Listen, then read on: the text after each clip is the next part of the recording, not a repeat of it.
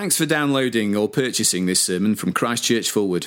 To find out more, visit forwardchurch.co.uk or join us on Sundays.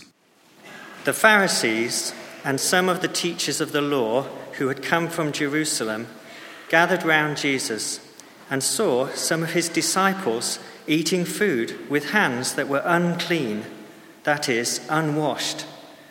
The Pharisees and all the Jews do not eat unless they give their hands a ceremonial washing, holding to the tradition of the elders. When they come from the marketplace, they do not eat unless they wash, and they observe many other traditions, such as the washing of cups, pitchers, and kettles. So the Pharisees and teachers of the law asked Jesus, "Why don't your disciples live according to the tradition of the elders, instead of eating their food with unclean hands?"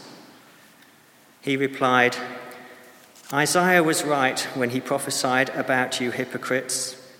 As it is written, 'These people honor me with their lips, but their hearts are far from me. They worship me in vain. Their teachings are but rules taught by men.'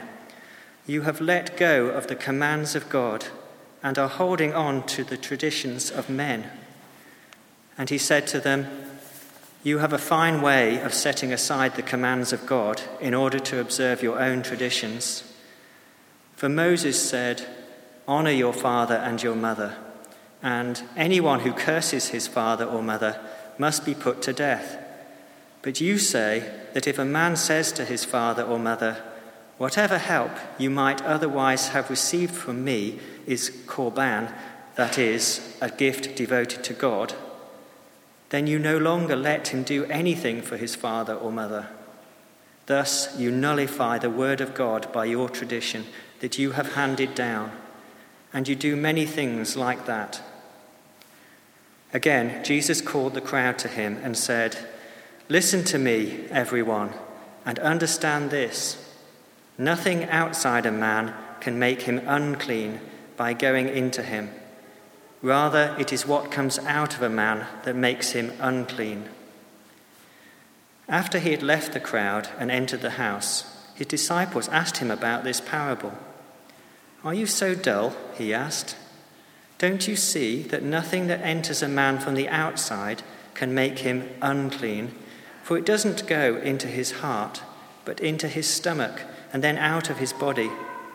In saying this, Jesus declared all foods clean. He went on, "What comes out of a man is what makes him unclean.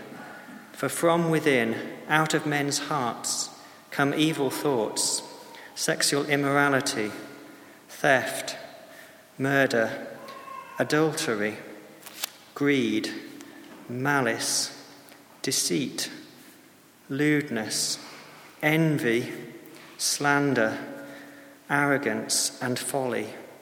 All these evils come from inside and make a man unclean." Good morning, everyone. A very happy new year to you. Ian, thanks very much for reading for us. Do keep your Bibles open at that reading from Mark 7. It's on page 1010 in the Pew Bibles. And in the bundle you received on the way in, there should be a little handout that will give you a summary of where we're going in the next few moments. You might find that helpful to have to hand. Well, let me pray as we look at God's word together.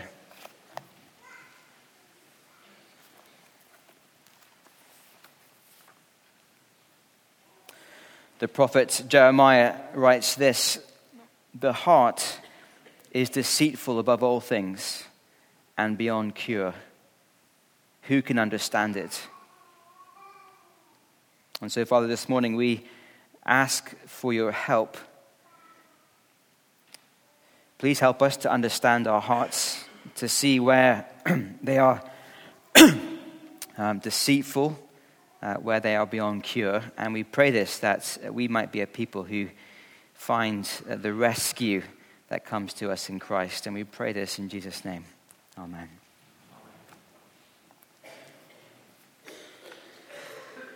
It's that time of year at the start of a new year when many of us take time to take stock of our lives. It's a time we make resolutions. We join the gym, lose a few pounds. We I want to be a better friend, be more organized, respond to text messages more quickly, clear out the wardrobe.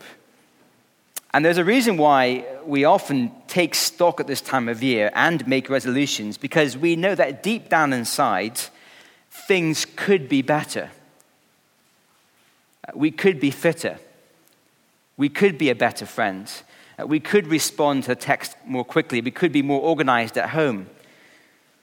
And so again and again, we launch into attempts to close the gap between aspiration and reality in our lives. And today we start a new series in Mark's Gospel, and this morning Jesus is going to help us take stock of our lives. But the issue before us this morning is not our fitness levels or how organized we are. No, the issue is much more fundamental, much more urgent. The issue is our cleanliness, our spiritual, our moral cleanliness. And we do all want to be clean, not least because we care about what other people think of us, but more than that, we care about what God thinks of us, now in the present, but much more so on that day when each one of us will stand before the Lord, the one who is blazing white in his holiness, who cannot tolerate uncleanliness. And so each one of us, we long to be clean. Our reading from Mark 7 contains two groups, and everyone in Mark 7 agrees that cleanliness matters. But the big debate in our reading is what it takes to be clean. The Pharisees, who are the religious elites of Jesus' day, they think they know what it takes to be clean, and we'll see this morning that their answer is alive and well today, and indeed in many Christian hearts. And then we'll see the answer Jesus gives, and it couldn't be more different. So, what does it take to be clean? Our first heading, a false diagnosis that we love to hear. We pick up the story after Jesus has been performing some incredible miracles. He's been feeding thousands of people with just a few loaves and some fish. He's been walking on water through a raging storm, and there's a real buzz growing around his ministry, and some Pharisees come down from Jerusalem to check him out, to see what this buzz is all about.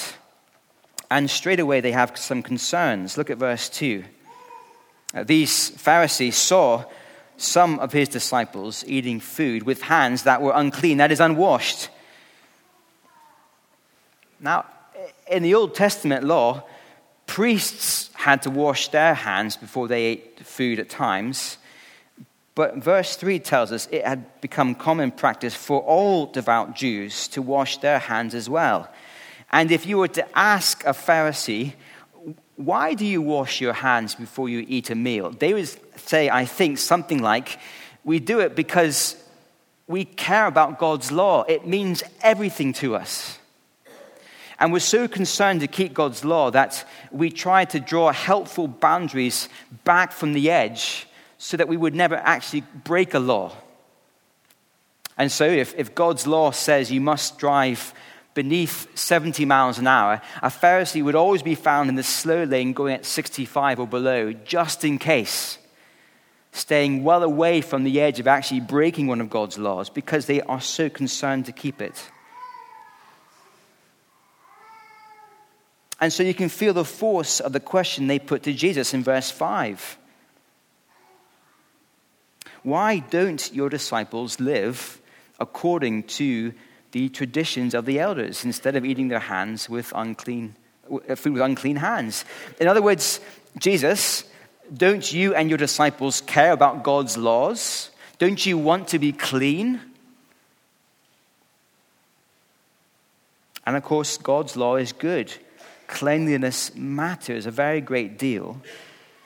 But can you see the diagnosis at work in the Pharisees? For the Pharisees, they think cleanliness is achieved by keeping the dirty world at bay, out there, drawing boundaries and fences to keep the world out there and to keep themselves cut off and pure from what pollutes. And it's this kind of rule creation and rule keeping that is behind every religion in this world. Rules become rungs on a ladder that we climb to get near to God. And it's also how many Christians think. We think that our cleanliness before God depends on the things that we do. And so on our good days, when we've got up early and had a good long study of the Bible and we've prayed, and then on the bus to work we've spoken to someone about Jesus, and then at work when our colleagues have been really annoying, we've remained calm and patient. And even when our boss has been unfair, we haven't complained about it. And then that night, even though we're shattered, we've gone to a small group and we've contributed helpfully to the study. And as we go to bed that night and rest our head on the pillow, we think, oh, it's been a good day. And even though we wouldn't quite say it this way, we must think, I'm in God's good books. He must be pleased with how I've lived today. And when we've had a bad day, we put our head in the pillow and we think, I must try harder tomorrow.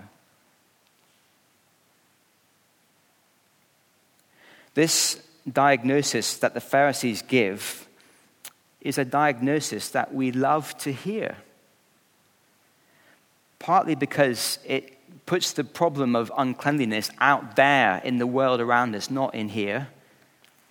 And also because it puts the power to be clean within our grasp. If we just get the right boundaries, the right rules, the right methods, the right energy to keep the rules, then we can be clean, but keeping the dirt out.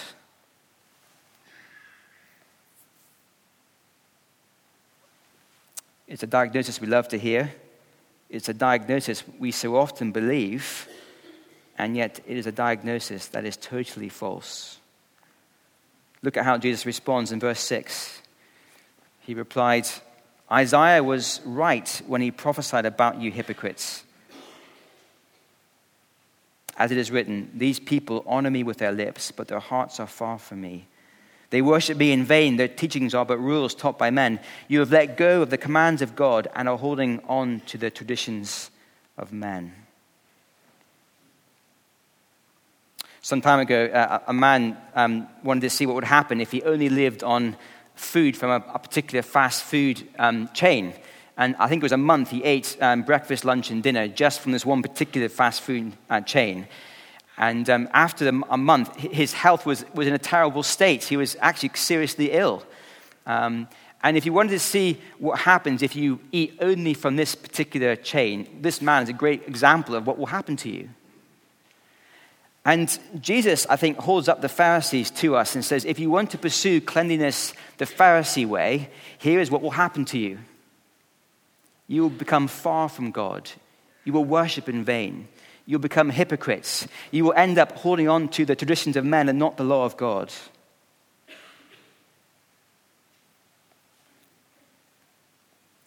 The Pharisees have been pursuing cleanliness through law-keeping, but in fact they've ended up letting go of God's laws altogether. And this is strong stuff. It would be like saying to Lewis Hamilton, you have no idea how to drive a car.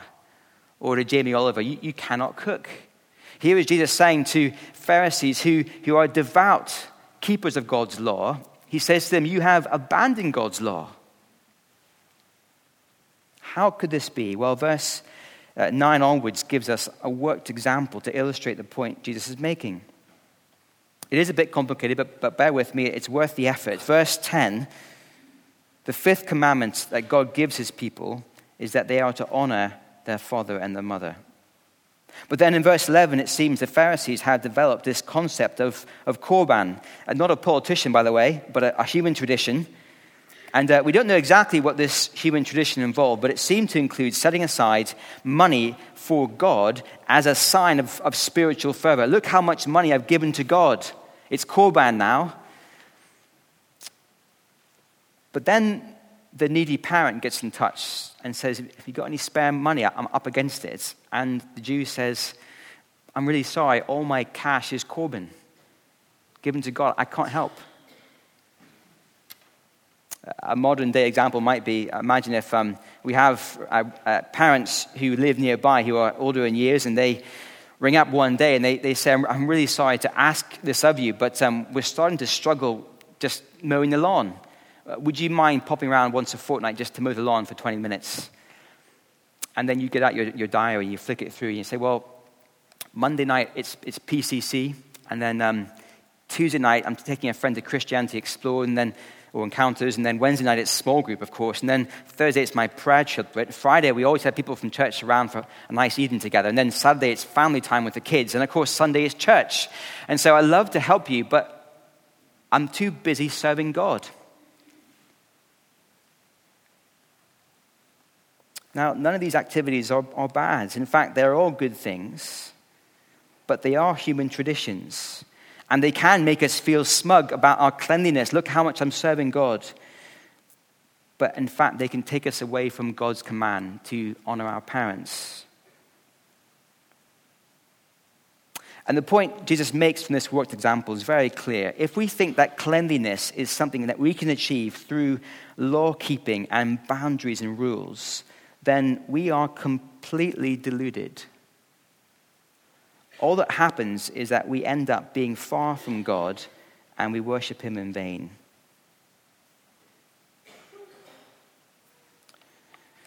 Now, for us this morning, how can we tell if we are in danger of thinking like the Pharisees, that cleanliness is something that we can achieve through law-keeping?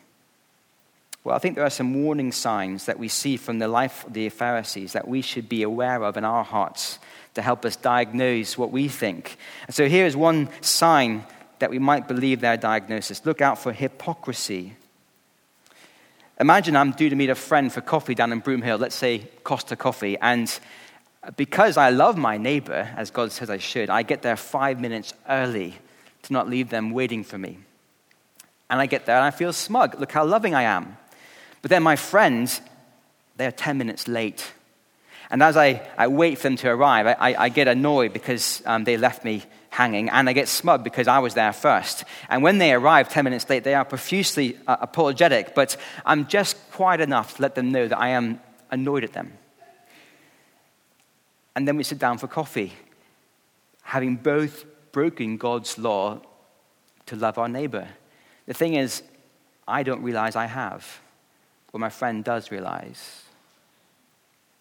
Because my smugness, my grumpiness is also an act of lovelessness towards my neighbor. But you can see how that kind of mentality works, how it creates hypocrisy. We think, I'm clean, I've got there early, I love my neighbor, and then I end up being unclean by not loving my neighbor and not even realizing it. And so I guess the one challenge for us here is to look into our hearts and our lives to see where there is this hypocrisy at work. Where do we look down on people and write them off when in fact we do the same thing? And when we think that we can obtain cleanliness through our own personal effort, this kind of hypocrisy is never far away. Another sign, look out for a focus on externals. When I was a kid growing up, my mum would ask me to clean my room. And I worked out quite quickly that you can clean your room in a few seconds if you stuff the dirty socks into the wardrobe and pile the toys on the far side of the bed. It looks quite clean. But the thing is, we never really grow out of that mentality, even as adults. We think that we can be clean by just presenting an external that looks clean. So we come on a Sunday for 90 minutes and we rub shoulders with people, and for 90 minutes we can put our best side forward. We can keep our temper in control and we can appear other person-centered and loving towards people. But what happens beneath the surface? What are we like on Sunday afternoon, on Monday morning? The famous Scottish preacher Murray McShane said this: "What a man is alone on his knees before God, that he is and no more." And the final sign, I think, from Mark 7 that we should watch out for is looking down on others. That is what the Pharisees do when they see the disciples failing to wash their hands and meeting their standards. And when we think our own boundaries bring us close to God, that is when we look down on other people who don't keep our own personal standards and boundaries. And so if we are constantly judging other people, it might be a sign that we have begun to think that our own cleanliness brings us close to God. What does it take to be clean? A false diagnosis we love to hear. And second, a true diagnosis we need to hear. And now we turn to the words of Jesus and his diagnosis of what is really going on in the human hearts. And he couldn't be clearer. Look at verse 15. Nothing outside a man can make him unclean by going into him. Rather, it is what comes out of a man that makes him unclean. In other words, the problem is not out there. It's in here, in our hearts. We are unclean because of what comes from within us, not from what comes at us from outside. But so ingrained is the diagnosis of the Pharisees that in verse 17, the disciples just don't get it. They can't see it. And so verse 18, are you so dull, Jesus asks? Don't you see that nothing enters a man from outside can make him unclean? And then comes the hammer blow in verse 20. What comes out of a man is what makes him unclean. For from within, out of man's hearts, come evil thoughts, sexual immorality, theft, murder, adultery, greed, malice, deceit, lewdness, envy, slander, arrogance, folly, and all these evils come from inside and make a man unclean. You see, the Pharisees spent so much time building walls to keep the evil from the world outside them. Jesus says, the evil's not out there, it's inside you. That's the problem. And this unravels the narrative our world clings to. The world says people are basically good. Oh, we might have a few blips, a few bad days, but on the whole, the human heart, the human nature, we're a good race, the human race.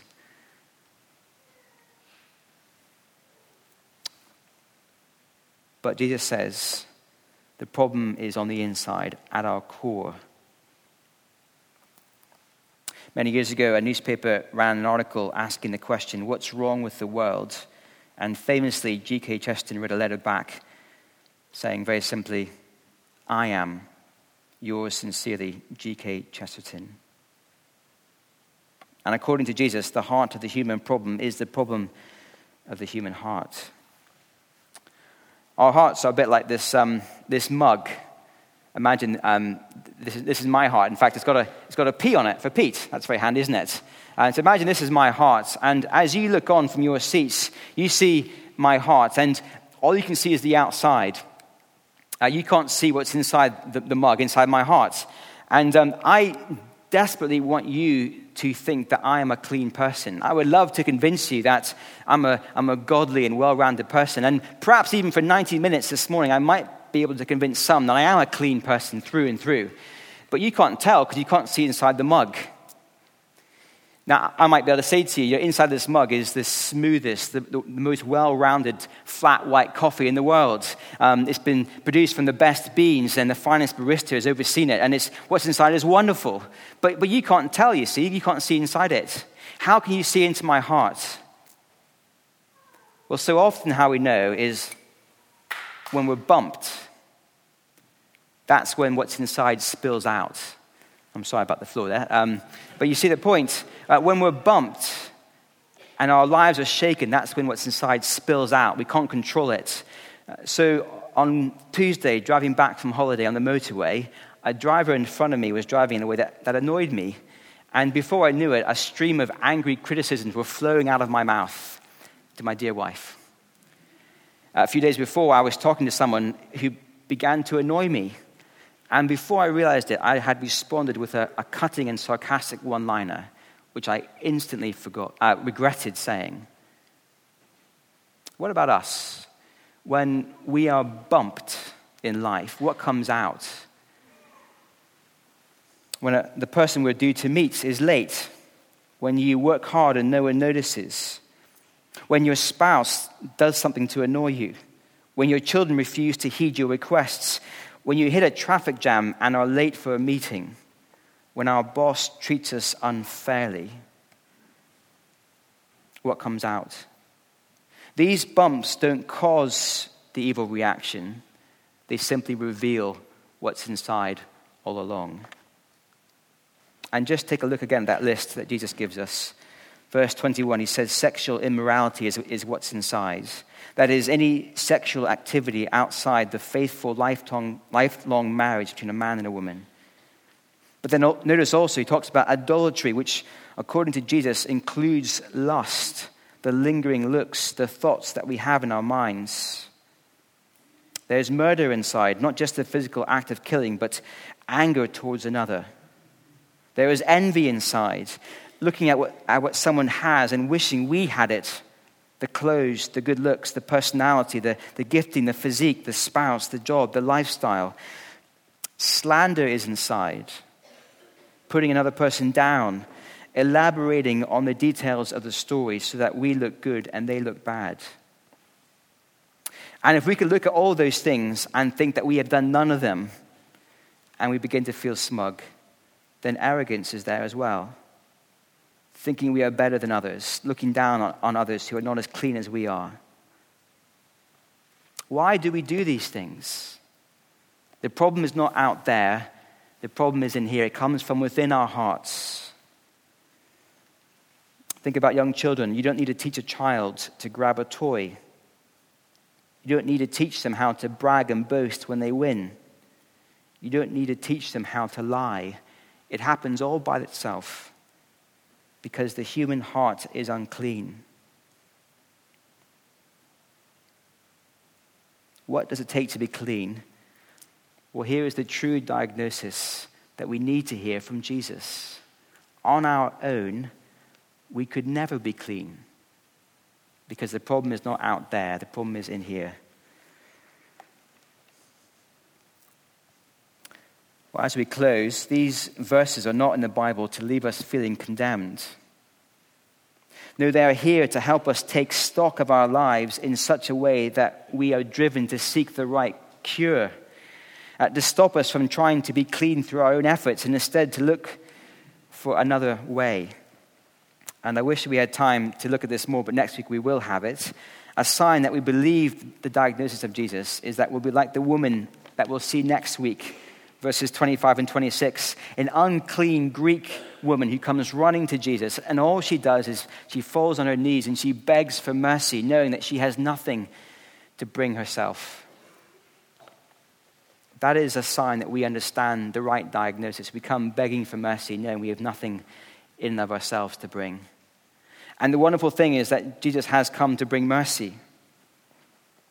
The great news of the gospel is that he has come to make undeserving people clean.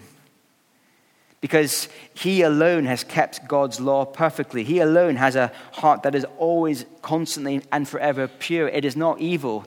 And he came to die on a cross to give his perfect life as the ransom payment to free us from our sin and uncleanliness.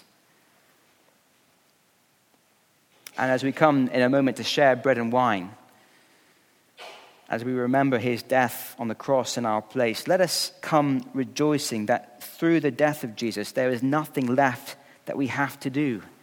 We are already clean, fully, finally, and forever, simply by trusting in his death. Let me pray.